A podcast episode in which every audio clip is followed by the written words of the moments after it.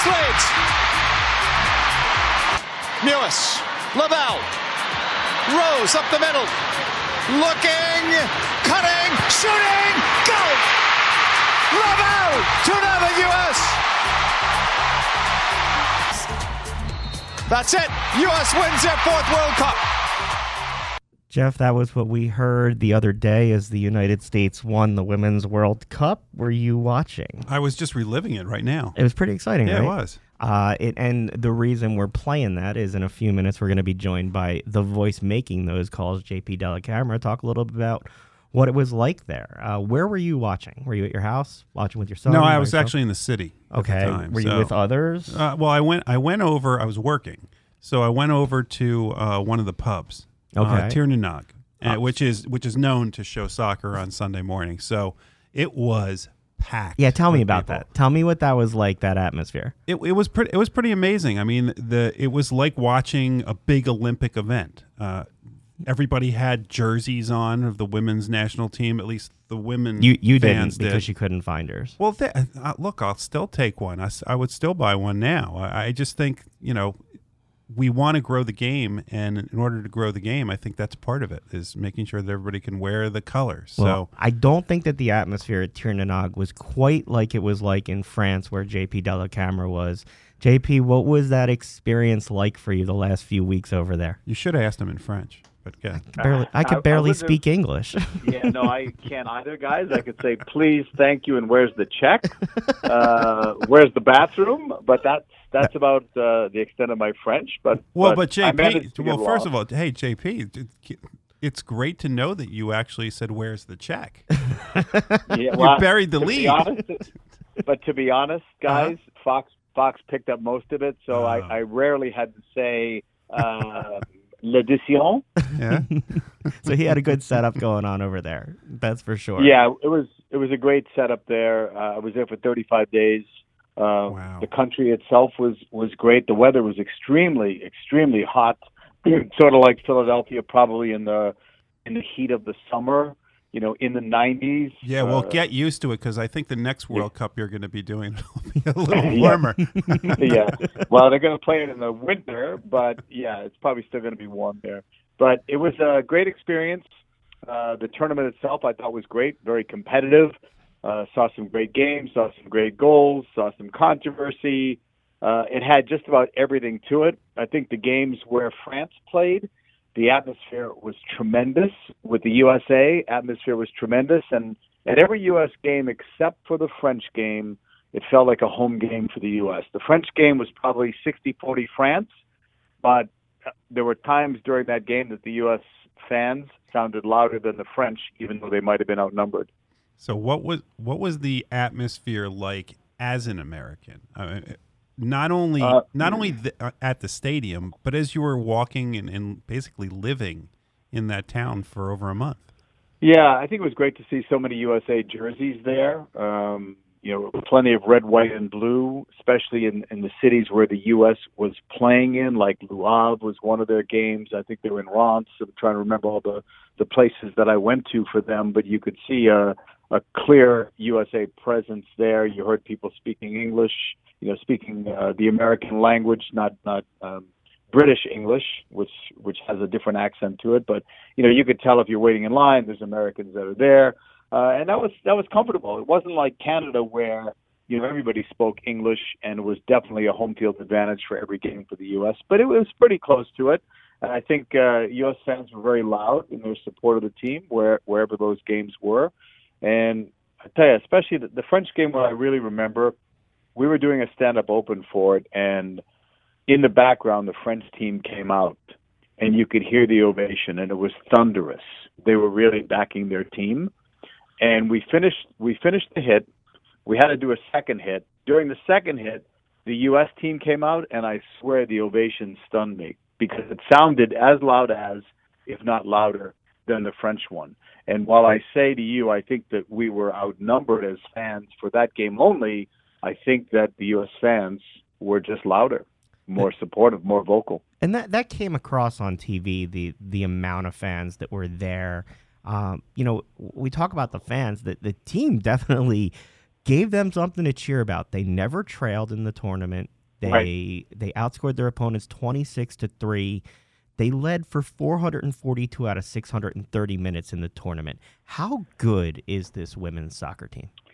Well, they're probably better than we all even give them credit for, because I think this was, like I said, the most competitive Women's World Cup I've seen. I mean, you could argue that Spain gave them a run for their money in the round of 16. That's only a 2-1 win. France definitely gave them a good run in the quarterfinals. That was also a 2-1 win.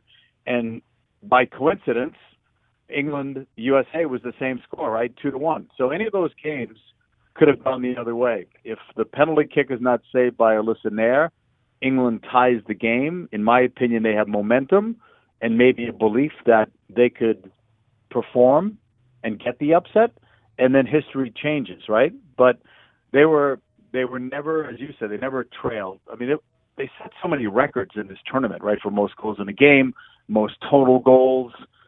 They ran the table, as you guys said. They did it with style, with some great goals. I mean, they did everything they possibly could, and yet at the end of the day, those margins were pretty narrow in the knockout stage. And I thought the final was more convincing for me. I never thought that the Netherlands could have come back. I mean, if they had gotten that a goal maybe after Lavelle had scored and maybe given them some life, then who knows, right? Because with VAR, a crazy penalty, all of a sudden you've got a different game.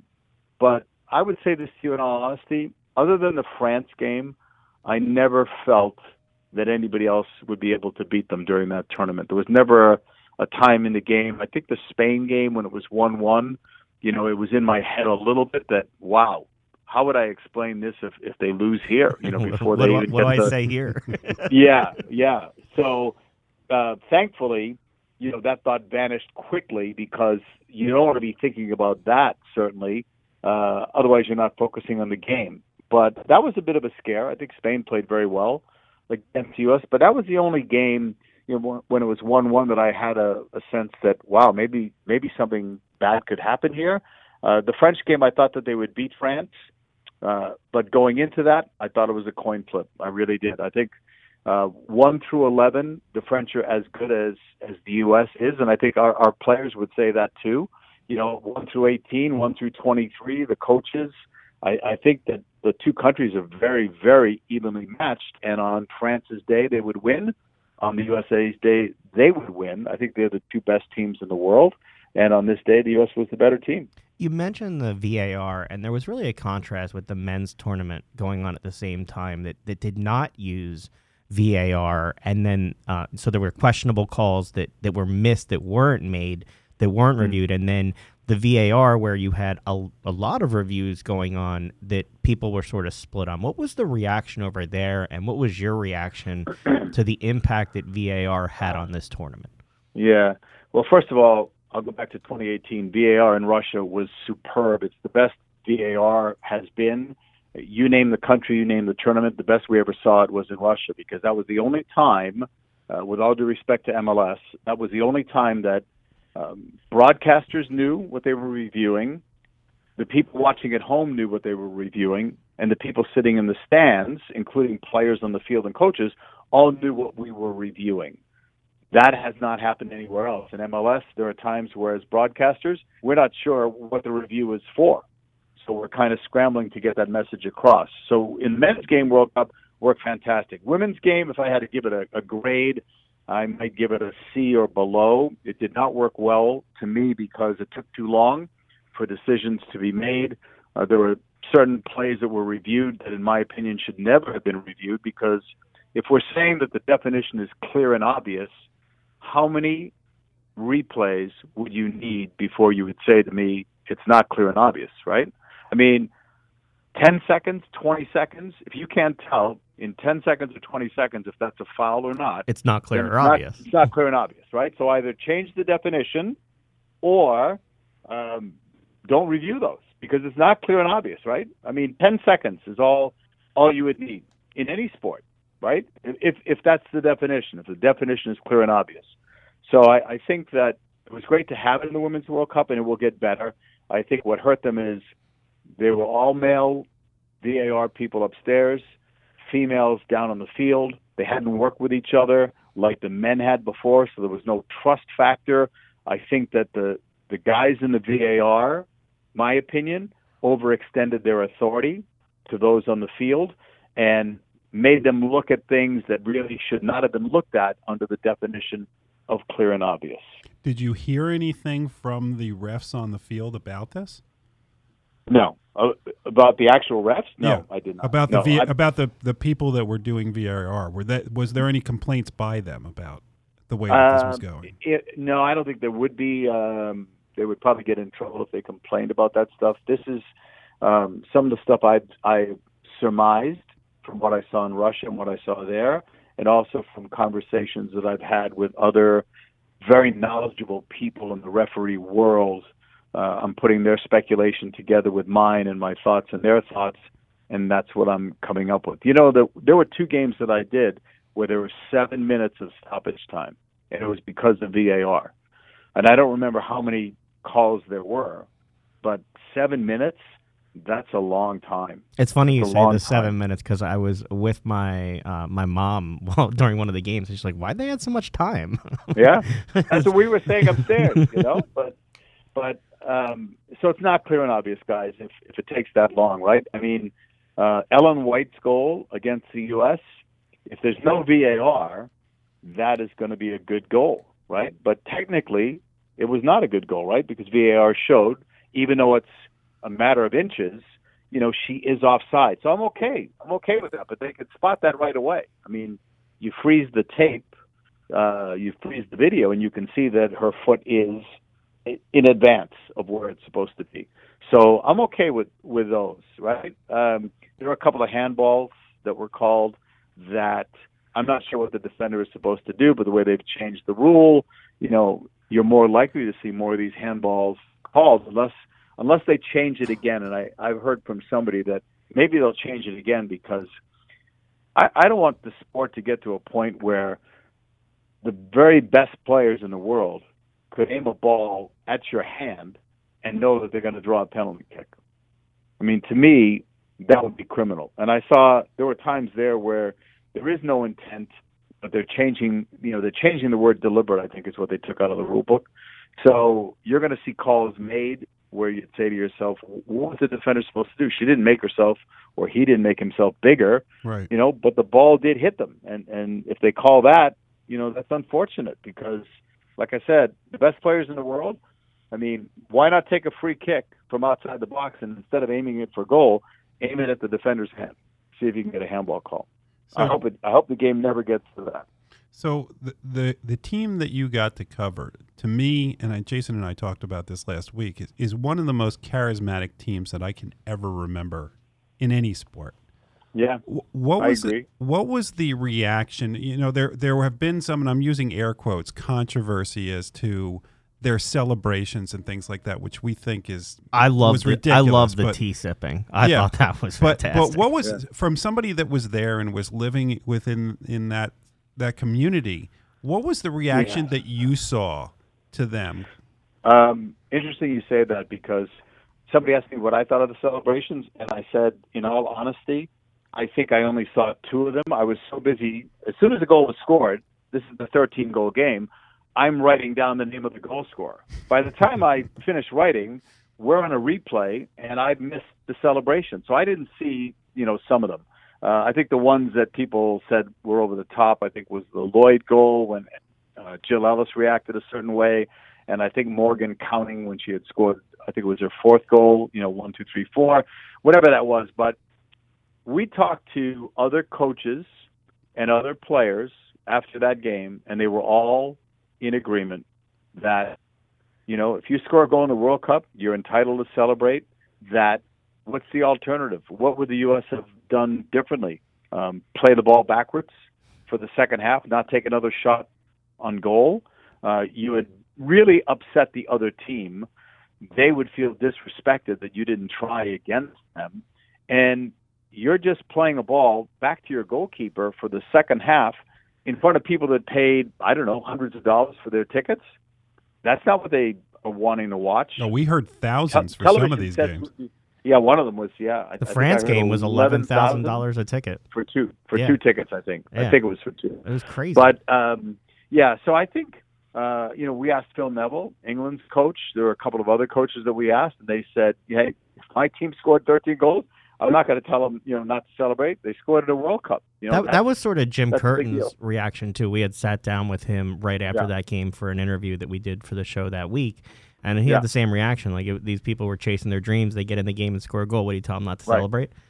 Yeah, I mean, you've got, Mallory Pugh, who's no longer a teenager, but she's not that much older. She scores a goal in the World Cup. I mean, what is she supposed to do? Put her head down because the score is whatever it was, at that time? I mean, they're celebrating. They're not rubbing it in. They're not disrespecting Thailand. Our players embraced some of the Thailand players after the game. Console them. They knew that, and the Thailand players would tell you too. They would not have wanted the U.S. to take their foot off the pedal. I mean, I live in Connecticut, right? So UConn women always win games by a big margin, right? They always do. He goes to their bench all the time. His bench happens to be good. What do you do? I mean, you can't disrespect the opponent and say, well, don't take any more shots. I was gonna say, isn't that more disrespectful to just stop playing than totally more to play your game? It's totally. Ask any athlete which they would prefer. Somebody, run up the score or play the other way where they quit. They're not respecting that you can play with them and they're taking their foot off. They would all say the same thing. Majority of people, anyway. I can't say all, but majority. I did want to ask you about the success of the tournament and the growth of the sport and the spotlight. The final outrated the Men's World Cup last year by about 20%, despite the fact that these were day games. Right. The games. It was the announcers. A lot, of course, it was the announcers. That's definitely never, what it believe is. Believe me, I know that. I know that for a fact. It's never. Absolutely. Any announcer that believes it is crazy. They're talking about expanding the field next time to make the tournament larger, and then you get to the final, and there's chants about equal pay. Well, wait. Yeah. So I'm going to give them all a chance to address all of them because you think it's a big mistake to expand the field. Huge mistake. And then you get... We don't have 32 good teams. We didn't have 24 good teams. With all due respect to Thailand and a few other teams, you're going to get more of those in the next tournament. And I disagree with those that say that's the only way that the tournament can grow. It's a money grab from FIFA. That's all that it is. If they really cared about the women's game, they would invest more money in the women's game. Bringing in more teams doesn't do that. What does? Do that. What do you mean by invest more? How would you, if you were commissioner, how would you invest? Wow, give me that power, boy. That's right. Here's the problem. Let's say, I don't remember what the prize money was, but I think it was $4 million. Was it $4 million that the U.S. players got? Yeah, it was $4 million. Whatever that was, right? The players, from what I understand, get a fraction of that money. They get that money. They get that money. U.S. Soccer doesn't take that money. If somebody else for finishing somewhere else got, let's say, $1 million, let's say it was Argentina, the federation gets that money. Those women don't get that money. The federation gets it. Mm. And the problem becomes, where's this money going? I mean, I know where it's going, but it's not going to the players. So if you really care about the women's game, if you're FIFA, they have a gazillion amount of dollars in their treasury, right? Gazillions, right? Just earmark, instead of letting a team that's not really qualified to be in the World Cup, play in a World Cup and get embarrassed there, give them some money so that they can compete, so that they can have youth academies, so that kids in poor neighborhoods can play the game that they truly love, but they can't afford to play in it, and make sure that first-time countries like Jamaica. Jamaica comes into this World Cup totally underfunded. Totally. Argentina came in underfunded. Some of their players told us that they were wearing uniforms from, I want to say, the 2007 national team. Yeah. And you would think with, like, Argentina is a traditional soccer country. It's disgraceful. Yeah. Disgraceful. So if you're Argentina, you don't need FIFA's money. Spend it. You have plenty of money on the men's side. How much? We're not asking for, $20 million. Give them $1 million. If you gave Jamaica $1 million today, imagine what they could do with that They could play a bunch of games against better competition that would make them better. They would have better training facilities, better nutrition, better travel. There's so much that FIFA can do in that respect. It's not just about giving the federations the money. The federations are not filtering this money to the players. It's hard for me. I mean, there were so many bad stories from the Argentina players that we had heard that were mind-boggling about, you know, what they would go through, what they would be wearing, what they would be eating, you know, travel accommodations. I mean, you name it. That's what they did. There was a time where, I think it was Argentina, didn't play a game, was it a year and a half? They disappeared from the FIFA rankings. They didn't play a game. How is that helping the women's game? They should be required to play. I mean, they're a national power in the men's game. They have women playing. Why can't FIFA step in and say, hey, guys, you know, you've already gotten this money. Why isn't it going to them? And then on the other hand, you know, it's hard for me to ask when they don't even give the players uniforms and travel. But on the other hand, in the final, you have the chance of equal pay for the U.S. women's team and then the same thing during their parade. What was it like to be in the stadium and have that type of chant? And what are your thoughts? Are they going to get there now? Yeah, to be honest, I know about the equal pay. I heard it, you know, during the parade. I didn't hear it in the stadium. That's not something that I would. That's not probably a chant that my ears would pick up. You know, I'm hearing "Go USA" and things like that, but I don't remember hearing equal pay. I'm not saying they didn't say it. I'm sure they did. It's not something I picked up on. But equal pay for me is a complicated issue. It's not a simple issue. Unfortunately, now I think it's turned into a political issue. You know, during the parade, you've got the mayor up there of New York. He wants to do this. You've got the governor of New York. He wants to do this. And meanwhile, there's people starving in the streets. You know, there's a homeless problem. There's a mental health issue. There's so many problems that we have, and that's what they were saying.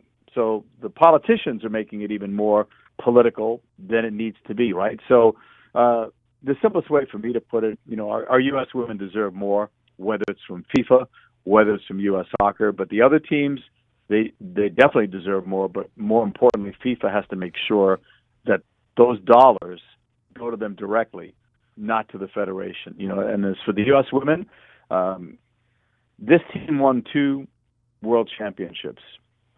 They win this world championship, this World Cup, 1 year after the men didn't even qualify for it. In total, they've won 4 World Cups. I'm in favor of them getting as much as they possibly can, and now is the time to, you know, to make their claim.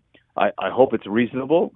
I always believe there's compromise, so I'm not even sure if all of the things that they're asking for from U.S. Soccer is something that they think they're going to get 100% of, or if it's like any negotiation where, you know, if you guys go in for a contract negotiation, you probably don't give your, you know, your ultimate figure right at the top. You know, you're going to settle for something. I would assume. Yeah. I'm a bad negotiator. Yeah. But you know what I mean, right? Yeah. No, absolutely. There's compromise. So I would think U.S. Soccer's done amazing things for these women, and they know that. They've admitted it. They've said it. You know, they said it at the parade as well. But yes, they can do more. And U.S. Soccer, I know, is willing to do more. But I don't know how much more that is. You know, when you have so many lawyers involved in this, it's, you know, we're lay persons, right? Lay people.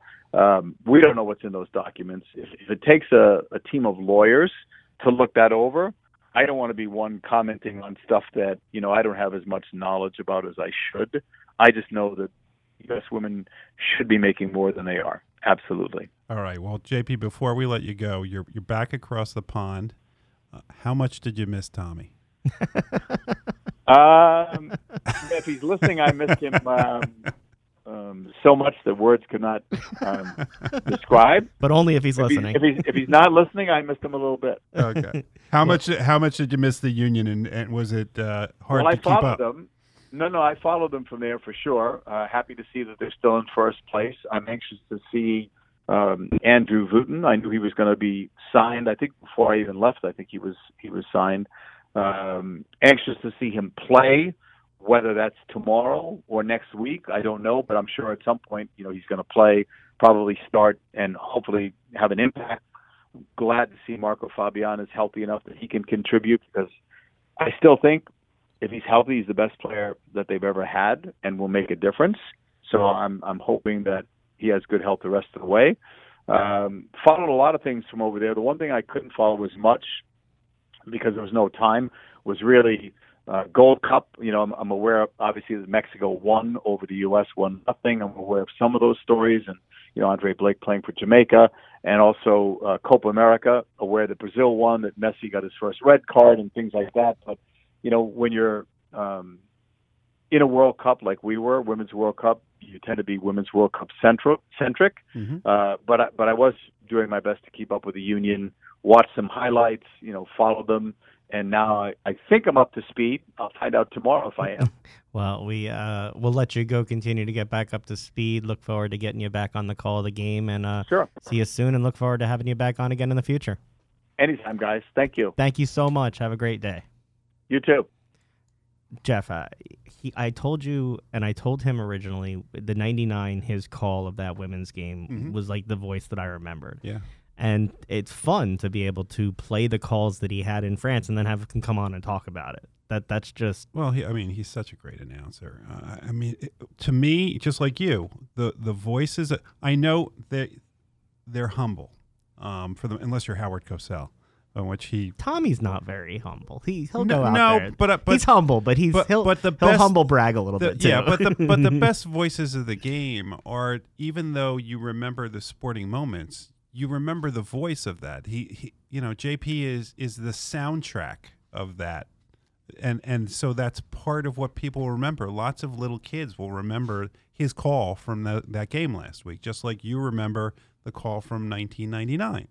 And it's always great to have those people come on and tell their perspective, because their perspective is so different than what we see on television. You know, you saw the media make a whole big, out of nothing over the celebration. And the other players are... And you have JP, who lived in France for 35 days, who got to talk to the people who lived there.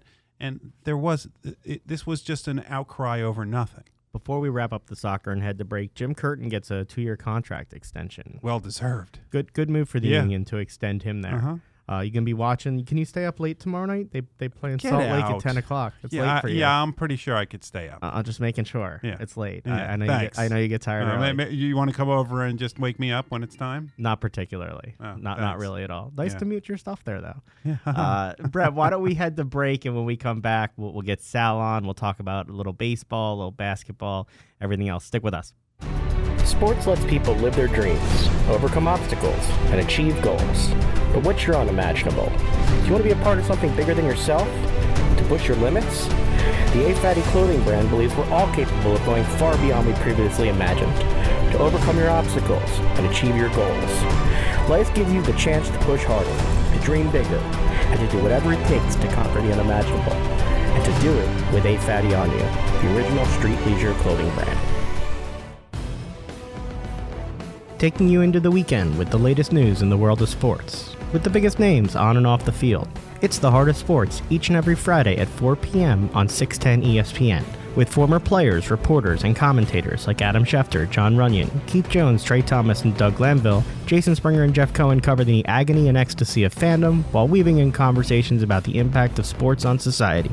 That's the Heart of Sports, Fridays at 4 p.m.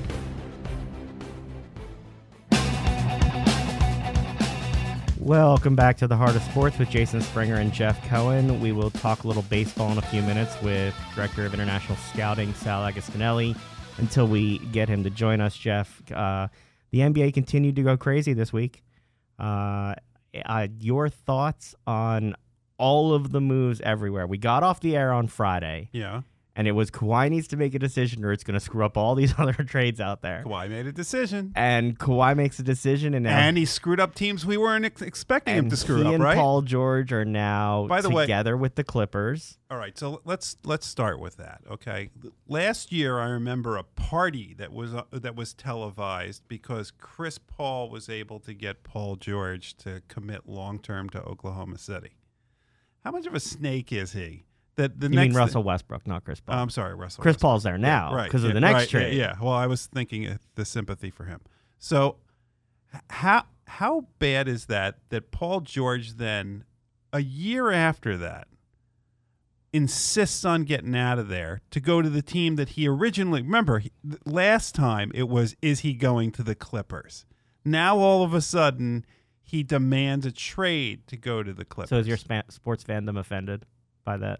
No, I don't care about the Oklahoma City Thunder, but my thought is if I'm an Oklahoma City owner, now's the perfect time to move the team back to Seattle. And if I'm an Oklahoma City fan, I'm going to go. Because what are we going to do? Just watch the draft every year for the next 7 years? So after Paul George goes, and then Russell Westbrook goes. He's now in Houston for Chris Paul and more draft picks. So over the next 6 years, the Oklahoma City Thunder have 15 first-round draft picks and 4 pick swaps.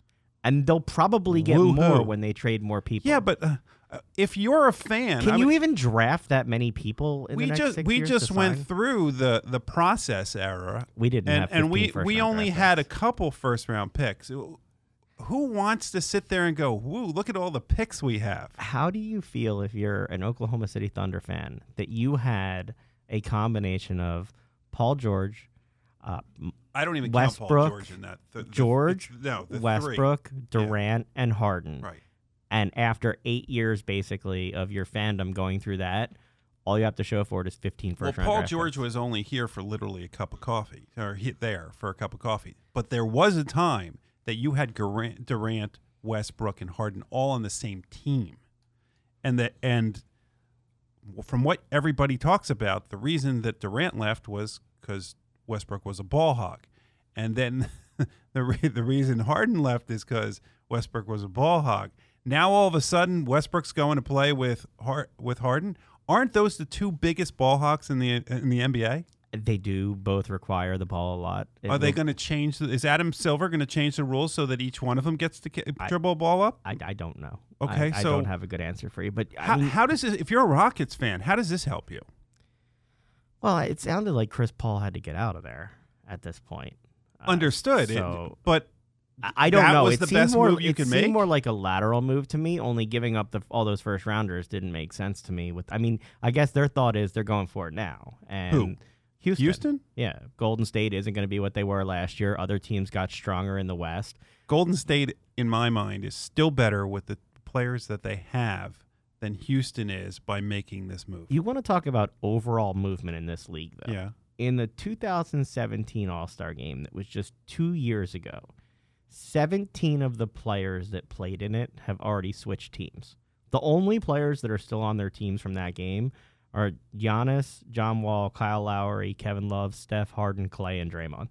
Half of the players you just mentioned are from Golden State. That's it. I know. So if you take Golden State out, everybody's moved. Right. The constant is Golden State. How impressive are you as the general manager if you were able to keep this team together as long as they did? Do you like all of the movement in the NBA?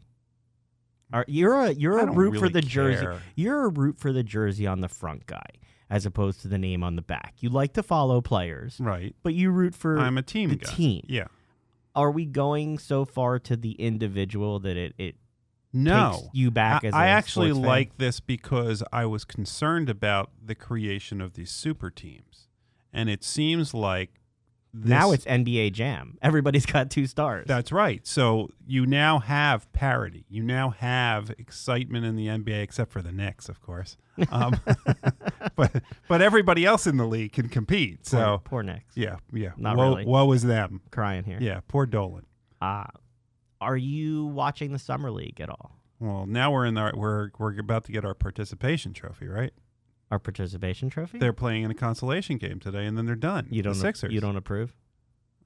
Why is there a consolation game in the Summer League? Are you watching those games at all? By the way, did the Knicks have a chance to win? Because remember, we talked about the Knicks were the favorite. They've played well. Yeah. I don't know if they're going to win, but they've played well. I mean, Brzdickas has played well. Yeah, second-round pick in a four-round. R.J. Barrett's played well out there for them. Zion Williamson didn't play after 5 minutes because he tweaked his knee. It looks like Matisse... T-Bolt went out there with the goal to show that he could shoot a couple three-pointers. No, I think the goal was to show that a Sixer could make it through the Summer League. Shh. They're not done yet. Today in Camden, there is a press conference to welcome the new and re-signed Sixers. Very exciting press conference. Tobias Harris says that Ben Simmons is now a marksman who drained 2 3-pointers in his face that he had to go out and guard him. Your reaction to said comment, Jeff Cohen?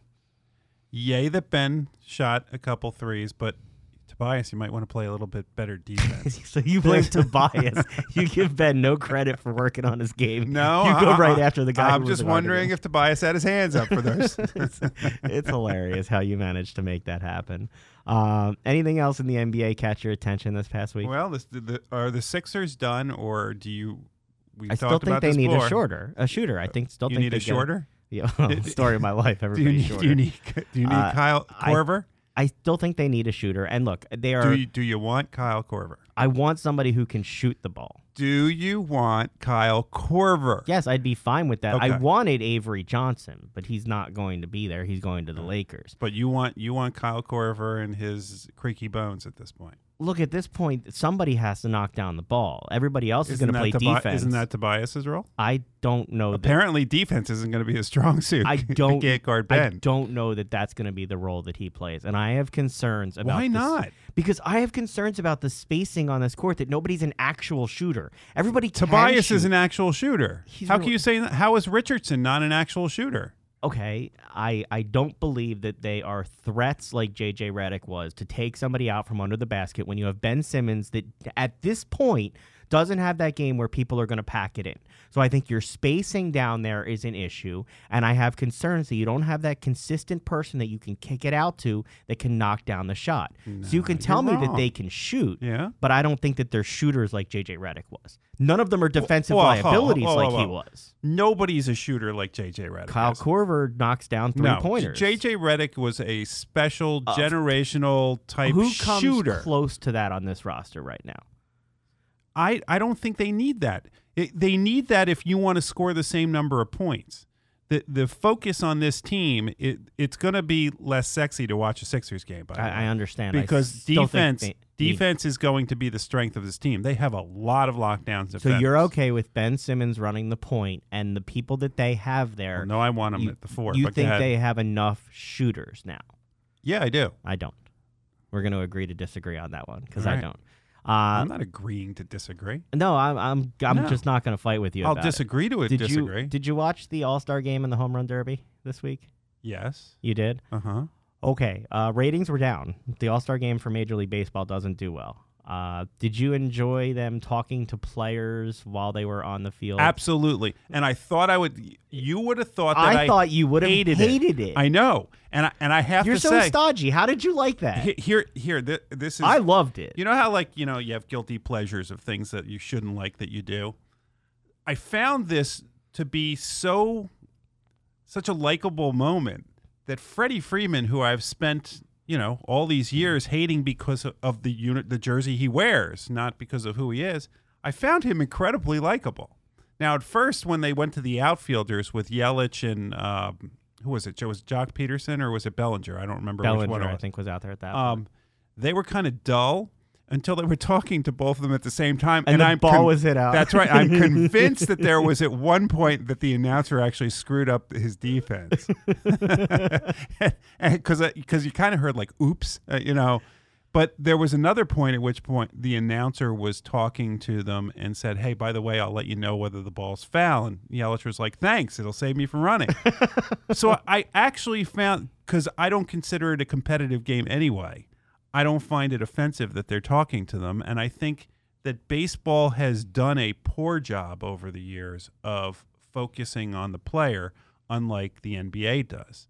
And this was a chance for Major League Baseball to let us see their personalities. And I really mean it. Freddie, as far as I knew, Freddie Freeman had no personality, and I think from now on, we should mic up all first basemen, because don't you wonder what they're always talking. You asked Austin Listy about that on the High Hope show that we did yesterday about what he talks to people about. And he wouldn't tell us. It's a trade secret that he didn't want to talk to you about. But I find it interesting that first basemen just love to talk, and it's like it's part of the job is sitting there talking. Like, what are you talking to these guys about? Did you watch Home Run Derby the night before?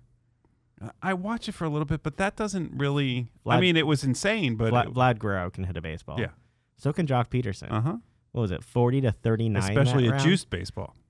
Well, Verlander believes that it is a juiced baseball. Baseball says that Verlander is crazy. Now, you and I both know that you talk to players.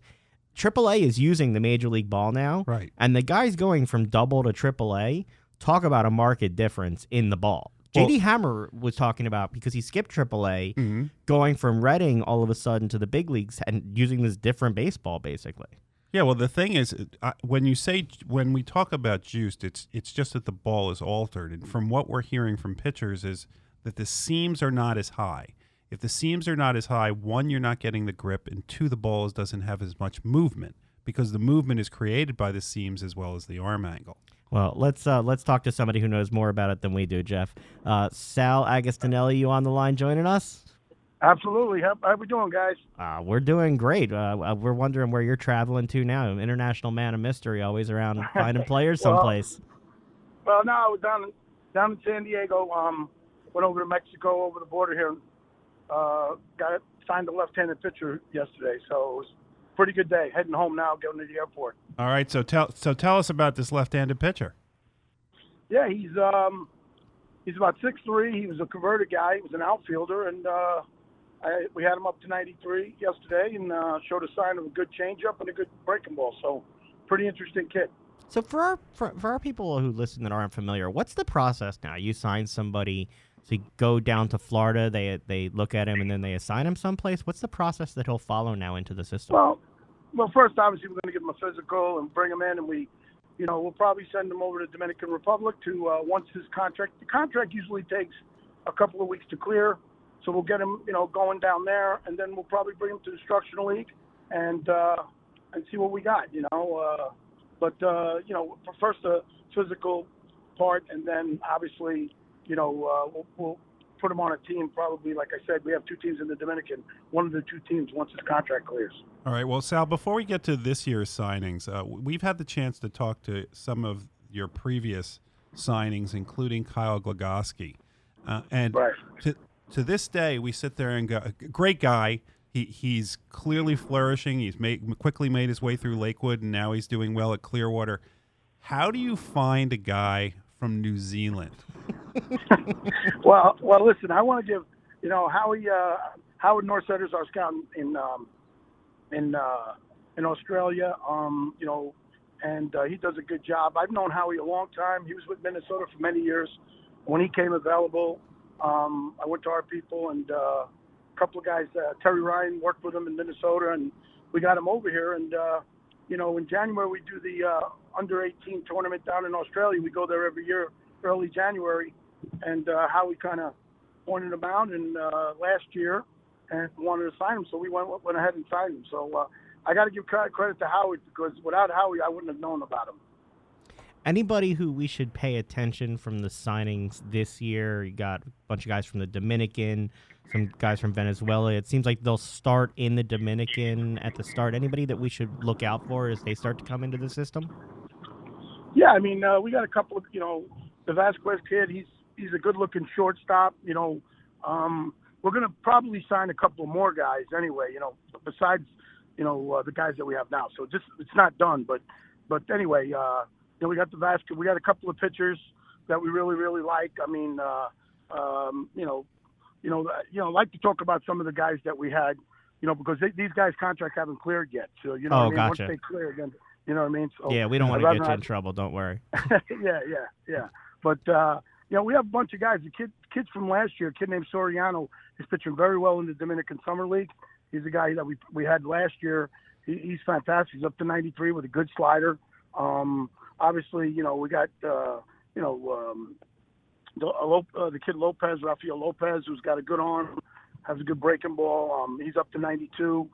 He's young. He's only 17 years old. We got a big lefty, 6'4". His name is Angulo, Gilbert Angulo.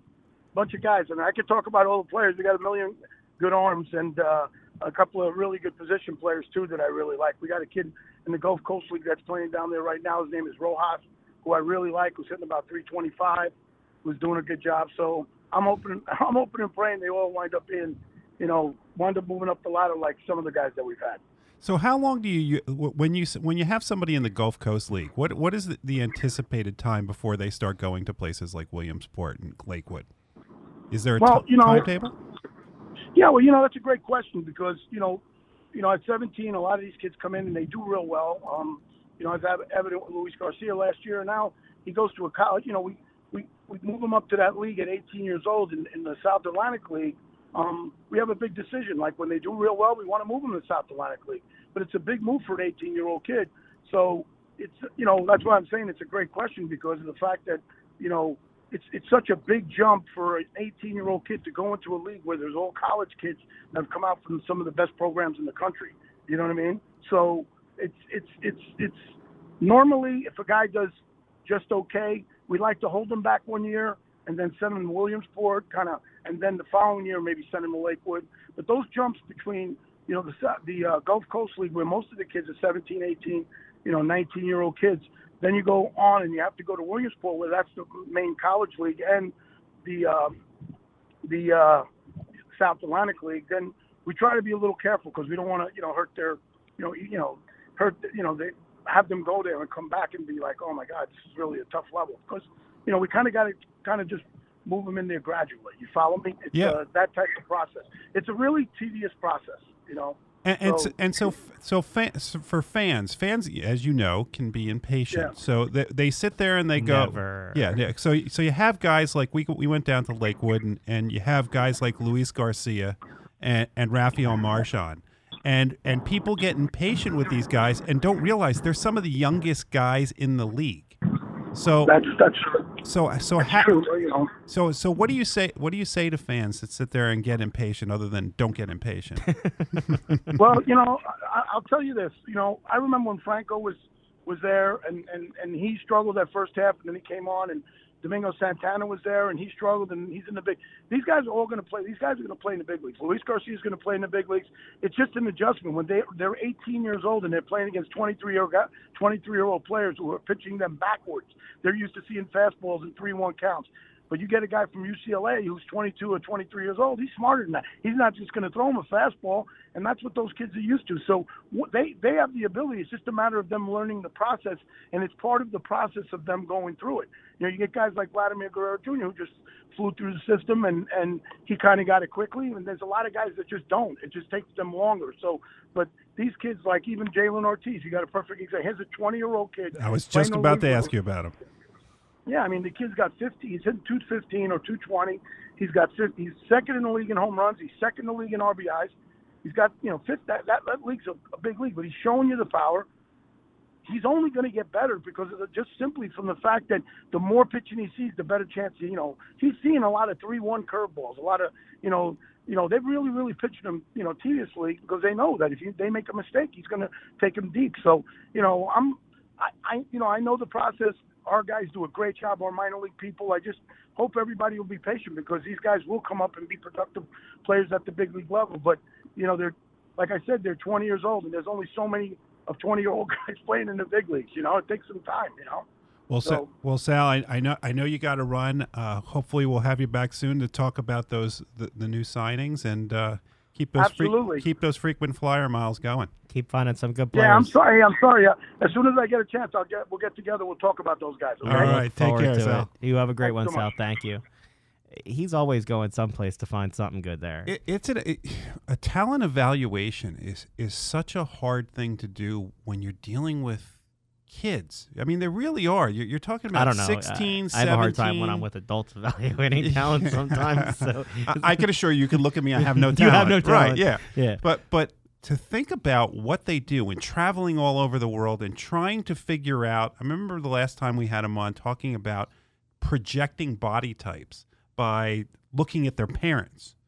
It really is, it's such a hard thing to do. And people sit there and criticize these guys. Keep in mind, they are traveling all around the world. They're away from their families. They're doing a pretty darn good job. And as we always preach, patience does matter. So when you have, I mean, we talked to Jalen Ortiz last year. He is a man in a kid's body. He's a big guy, and he's in a pitcher's league right now, which is Clearwater's league. And the guy has 15 home runs. In the last month or so, he is just powering the ball out. Hopefully the average comes. But, again, we've gotten to see Luis Garcia and Rafael Marchand down at Lakewood. They're just babies in that league. The Phillies are doing what people complained that they didn't do a decade ago, is they're challenging these guys. But if you challenge them by putting them in a more advanced league, they're doing it because they think they can handle it emotionally, mentally. But physically, they have to catch up. And I will tell you, even though he's not an international signee, that's what they did with Mickey Moniak, and they challenged him this year. He's growing into his body, and the patience is paying off. I only hope that nobody judges my kid's body off of me. That's my only hope. Let's do a little baseball before we move on. A couple minutes left in the show. Jeff, you're going down to the ballpark tonight. Start a series against the Nationals. You're the All-Star break is over. See Steven Strasburg pitch against the Phil's bats. Tough one to come off of. JT Realmuto on the paternity list after the birth of his child. What? He's not playing tonight? Congratulations to him. Rob Brantley will be the backup from AAA. Kapler said he'll rejoin the team tomorrow, most likely. Yeah. Your thoughts to make room for him? They put Pat Neshek on the 60-day injured list. Sounds like he may not be coming back this year. We're talking about September at the earliest, so you should not make any assumptions. He's going to be any critical part of the team. I was frustrated by something I heard Gabe Kapler say this week. We saw that Jake Arrieta has struggled. I know exactly what you're going to say. And he has bone chips, and whether or not he has surgery, we'll see. But Gabe Kapler said that 85% of Jake Arrieta is better than any arm that they have to use. Okay, one, could there be any more indictment of your system than to call it out like that? Mm-hmm. Two. And how would you like to be a pitcher? Well, you know, the question is that a motivational tool for somebody like Cole Irvin or Ramon Rosso or somebody else? Well, if they don't screw up bringing him in, I mean, Cole Irvin's a starter. You don't bring him in the second or third inning. Yeah, I mean, look, Gabe said something like that, and my first thought was if you didn't mismanage Cole Irvin, you might have somebody who's better, and more importantly, a pitcher who cannot extend his arm isn't going to get – Jake Arrieta's velocity is significantly down from his Cy Young year anyway. It has not been great, and his command has not been great since he got here. If it's because he has bone spurs, don't tell me that throwing him out there at 85% serves a purpose, because if your ball doesn't move, it does. Well, they said the bone spurs have impacted his off-speed pitches and the curveball. Right. So how can you say 85% of a pitch? Look, if you want to say to me 85% of Noah Syndergaard's 100-mile-per-hour fastball, that's not even good enough for me. I'm going to ask you the question I asked off the air the other day. Are the Phillies going to be buyers, sellers, or stand pat? Because my opinion is that we're not one player away. Mm-hmm. And if you're not acquiring somebody for the long term, I don't want a short-term rental to fill one hole when you've got five other holes. That's just my opinion right now. I'm going to phrase it differently as the guy who's always the glass half full guy. All right, sunshine. Come on, let's go. Right, yeah. And I say that with complete sarcasm. I don't think we're one player away, but I think we're 1 year away. So, and I think that's different. So I think that what you do at the trade deadline is, as you said, you do not sell the farm, but you... If you can find pieces that can get you into the playoffs, you never know what's going to happen when you get in the playoffs. See, I take a different approach since you're a year away. I sell Cesar. I sell Bruce. I give my young guys a chance to play where they're supposed to play. And I give them experience so that next year you know what you need to add. You sell Bruce? I do. As a guy from New Jersey, can you sell anybody named Bruce? He's the only one. You can't get rid of anybody named Bruce. He's the only one that has the value on this team right now. And the way Nick Williams I think you're wrong, because I do think Cesar has fine. Value. Those two have value. The way that Nick Williams has been playing in AAA, you either need to give him a shot with the big team, or you need to decide he's not a part of your future and send him off for something else. But the yo-yo game of he's going to go down to AAA, dude hasn't not hit since he went down there. So yeah, he now has the longest hitting streak in the history of Triple-A, in the history of the Iron Pigs, passing Kingery. If you're not going to make a run this year, what are you holding on to a player like Jay Bruce for? What are you holding on to a player like Cesar for? Put Kingery at second.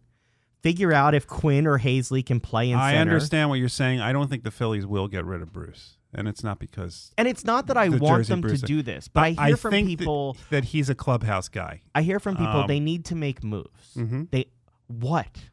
What move is going to fix this bullpen right now? What move is going to get you 3 to 4 starting pitchers? Well, and so but see, that's why I say I think Damon Jones is in this rotation next year. He's a big guy, good pitcher.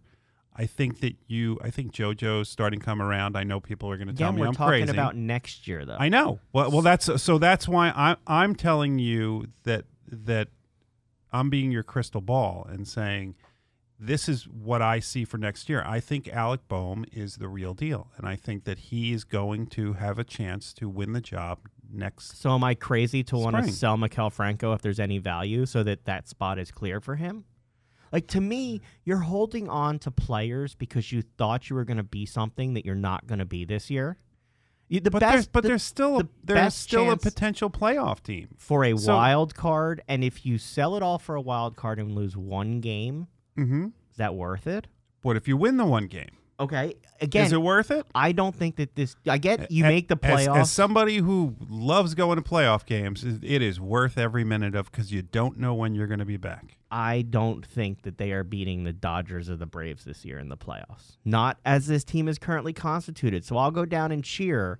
But if it means that next year and the year after, the players that people have been waiting for are now gone because we tried to get something that we couldn't compete, I'm not really in for that. So your big moves are getting rid of Cesar, Franco, and Bruce. If the decision is made that you're not going to I just made you you're now the general manager. That's I would get more value for it because you need to keep strengthening the system. So would you get I would probably move Nick Williams up and play him in left field instead of Jay Bruce because he's gone. So are you convinced Nick Williams is the real deal? No, I'm not, but I need to find out. I need to know. He's been up here before. But he hasn't really gotten a chance. He's come up. He's come down. He's been a bench player. He doesn't start regularly. When he plays every day. When that happens, do you don't think that, people used to say this about Charlie Manuel, too, when he would platoon people. It turned out that there were people that would get exposed if they were playing every day. I'd like to know that. Well, maybe they already know that. If we're not going to, then they need to trade him and know that he's not their player. But that's my move. If I were general manager, I would trade high on Nick Williams right now. So you would trade Williams and keep Bruce out there? Because to me, Bruce has value for a team that's going down the stretch that needs a bat off the bench or a DH. Because I think I can get more for Nick Williams, and it'll serve if I could get a young starting pitcher. Which so have we turned that we? The problem is starting pitching. I did not think that the starting pitching was going to be as bad as it has been. Nola obviously has turned it around. I mean, you and I talked. I guess it was a month ago or so. And when you said, "What's about Eflin?" Yeah, well, yeah, but you also thought Nola was on his way, that there was something wrong with him. Yeah. And he's turned it around. And so... And look, I hope I'm wrong. He's the only reliable pitcher they have right now. They're putting Pivetta out tonight, and I'm hoping that if I get there by opening pitch, that he hasn't given up a home run before I go to get a snack. That's right, 6:05 start. You may have some difficulties getting there. Yeah, but that's my big concern is that they're going to be down 2-0 before the Phillies get the bat because that's the Pivetta Vince way. So do you think that there's a chance for them to turn it around? It's going to be your last thought for the week before we sign off. We got less than a minute. I do. I think that there's a chance to make the playoffs, and I don't think that you sell when you have a chance to make the playoffs. Am I just overtly negative today? Yeah, you are. Is that just... Are you used to that? Next is it because I'm getting older? It's because the studio's cold and you're wearing your sweater and you're not playing a sweater. It's a sweater. You're playing the old man part. Mr. Rogers over here. You are. No, I don't have that on. Uh-huh. Any final thoughts before we sign off for the week, Jeff? That was it. Thank you everybody for joining this week on the Heart of Sports. Make sure to join us this next Friday night to help you start your weekend in style. Have a great one, and we'll talk to you next week. Bye bye.